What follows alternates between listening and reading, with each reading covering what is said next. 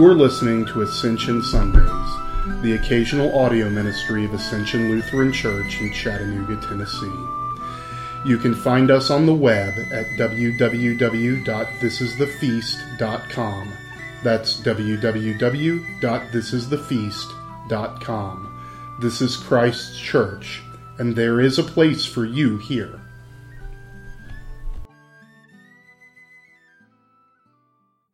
December 4th, 2016. Pastor Krim's sermon is entitled Peace, the Freedom from Fear. It draws on the imagery of the prophet Isaiah, the poetry of Psalm 72, Paul's letter to the Romans, and the words of John the Baptist in the Gospel of Matthew. Last week, we talked about hope in the midst of darkness. This week, the tiny light of that initial candle has grown to two. Two candles might, in many circumstances, actually provide decent enough light to do something. Candlesticks, after all, usually come in pairs. Our single candle last week acknowledged the darkness. It proclaimed our need for hope. By the light of our second candle, perhaps we can see what we hope for.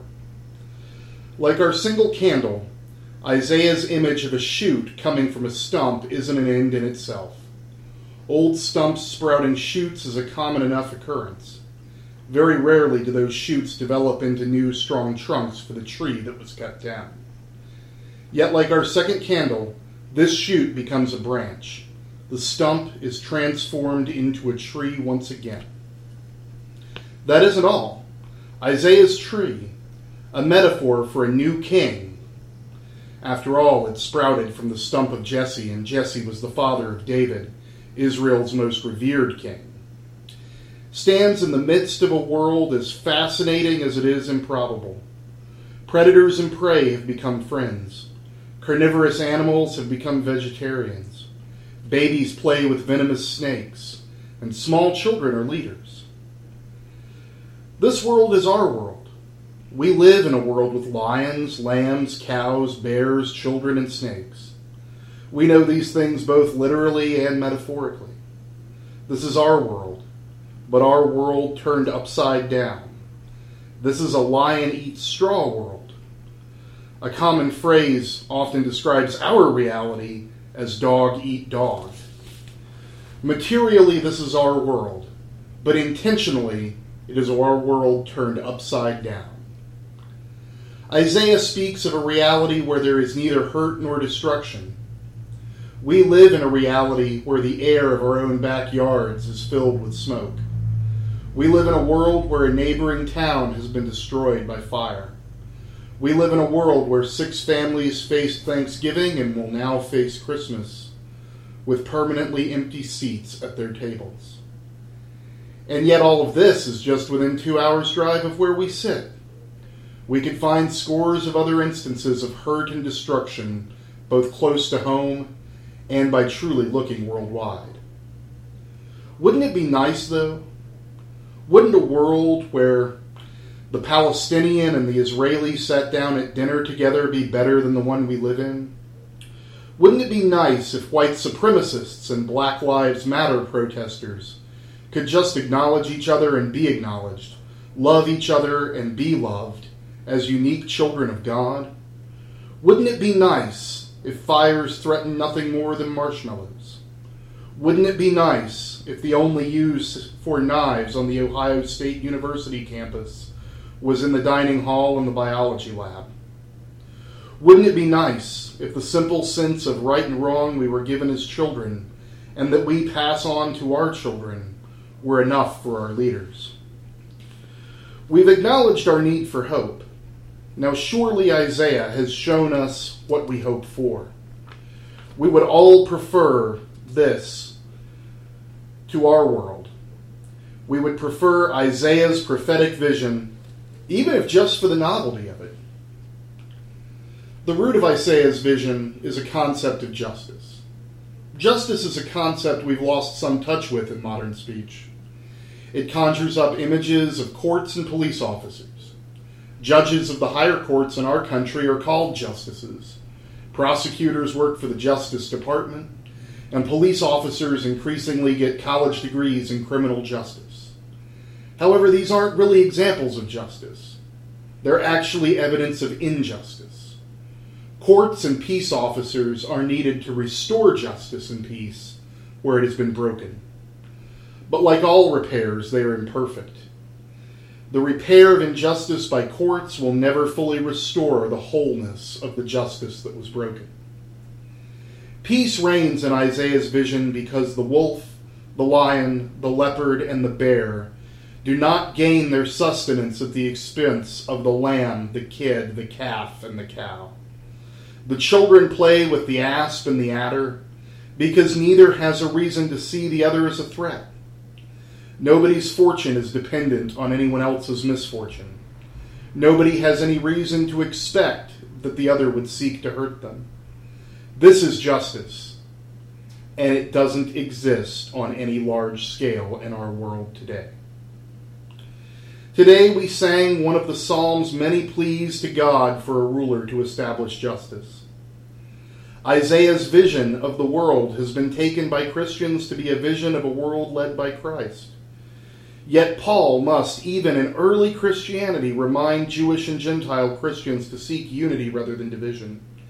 He must tell them not to fear losing their identity to the other. He must remind them of their equality. I will not be so bold as to speculate whether, after 2,000 years of Christian history, we are closer to or further from Isaiah's vision. I seriously doubt that it has been a completely linear progression in either direction, and certainly not at all places and all times. What I can say with certainty is that we are not there yet. The truth is that we're not there because every one of us benefits from some form of injustice. Those may be hard words to hear, but they're true. I could list some of the more common ones that touch most of our lives. I won't do that this morning, though, because these lists inevitably provoke the same response. We get defensive. Confronted by our own complicity and injustice, we will call attention to the injustices of which we are victims. We will call attention to the injustices committed by those to whom we are unjust. We may point out that the injustices from which we benefit are structural. We don't create them or seek them out, they're just there. You know what? Every single statement we give in our defense is true. But matters of justice aren't like arithmetic. The injustices we commit are not rendered just because of the injustices we are victim to. To borrow pieces of Isaiah's metaphor, a goat eaten by a leopard isn't restored to life because the leopard is in turn eaten by a lion. Advent is a penitential season. Many of you may remember that not long ago, Advent and Lent were both seasons where purple adorned the altar. Everybody seems to agree that churches started switching to blue in the mid 80s, but nobody seems to agree why. In Advent, just as in Lent, we must look at ourselves. We've acknowledged the darkness around us. We've seen a vision for the future that gives us hope for the world around us, but now we must acknowledge the darkness within ourselves. It is possible to strain Isaiah's image a little too far. Animals, after all, are animals. They don't have the capacity to sin, and they cannot truly be agents of injustice, though humans may unjustly use them as tools. However, at the risk of straining the metaphor too far, the lion doesn't refrain from eating smaller animals, the kid or the goat, for one simple reason the lion is afraid to starve. We are complicit in injustice largely because we are afraid not to be. We are afraid to go without whatever benefit it is we seek. Every year around this time, I'm afraid. John the Baptist scares me. He preaches to people by calling them names. You brood of vipers. He calls their comforting assumptions into question. We have Abraham as our ancestor. His sermons aren't comfortable. Is this the biblical example of preaching? What will my congregation think if I preach like that? What will God think if I don't? Perhaps my fear creates a situation in which one of the injustices from which we benefit is one where I perpetrate an injustice against the fullness of the gospel. John isn't so bold because he knows something special about the people in front of him that day. It would be easy to preach if that were the case. John is that bold because everyone needs to be confronted with an uncomfortable truth sometimes. John is that bold because everyone has comforting myths that need to be called into question. John is that bold because everyone needs to be called to repentance. I said earlier that Isaiah's vision was our world turned upside down. To repent is to literally turn around. We live in fear because we accept the reality of our world in which there is much to be afraid of. Fear brings out aggression. Fear brings out defensiveness. Fear brings out injustice. Fear brings conflict. The good news of the gospel is that our scary world isn't the only reality. Isaiah's vision isn't of a heaven which we go to when we die. Sometimes we think that that's the goal of Christianity. It is a vision of our world turned around. It is a vision of a world of justice, where fear is replaced by joy. It is a vision of a world where conflict is gone and peace reigns. Advent is a season of looking ahead. To repent is to reorient. John the Baptist doesn't call us to shed tears of sorrow. He calls us to turn from living out of fear of the world as it is to living in hope of the world as it is to be. John calls us to experience peace that isn't just the calm between troubles, but peace that is the freedom from fear.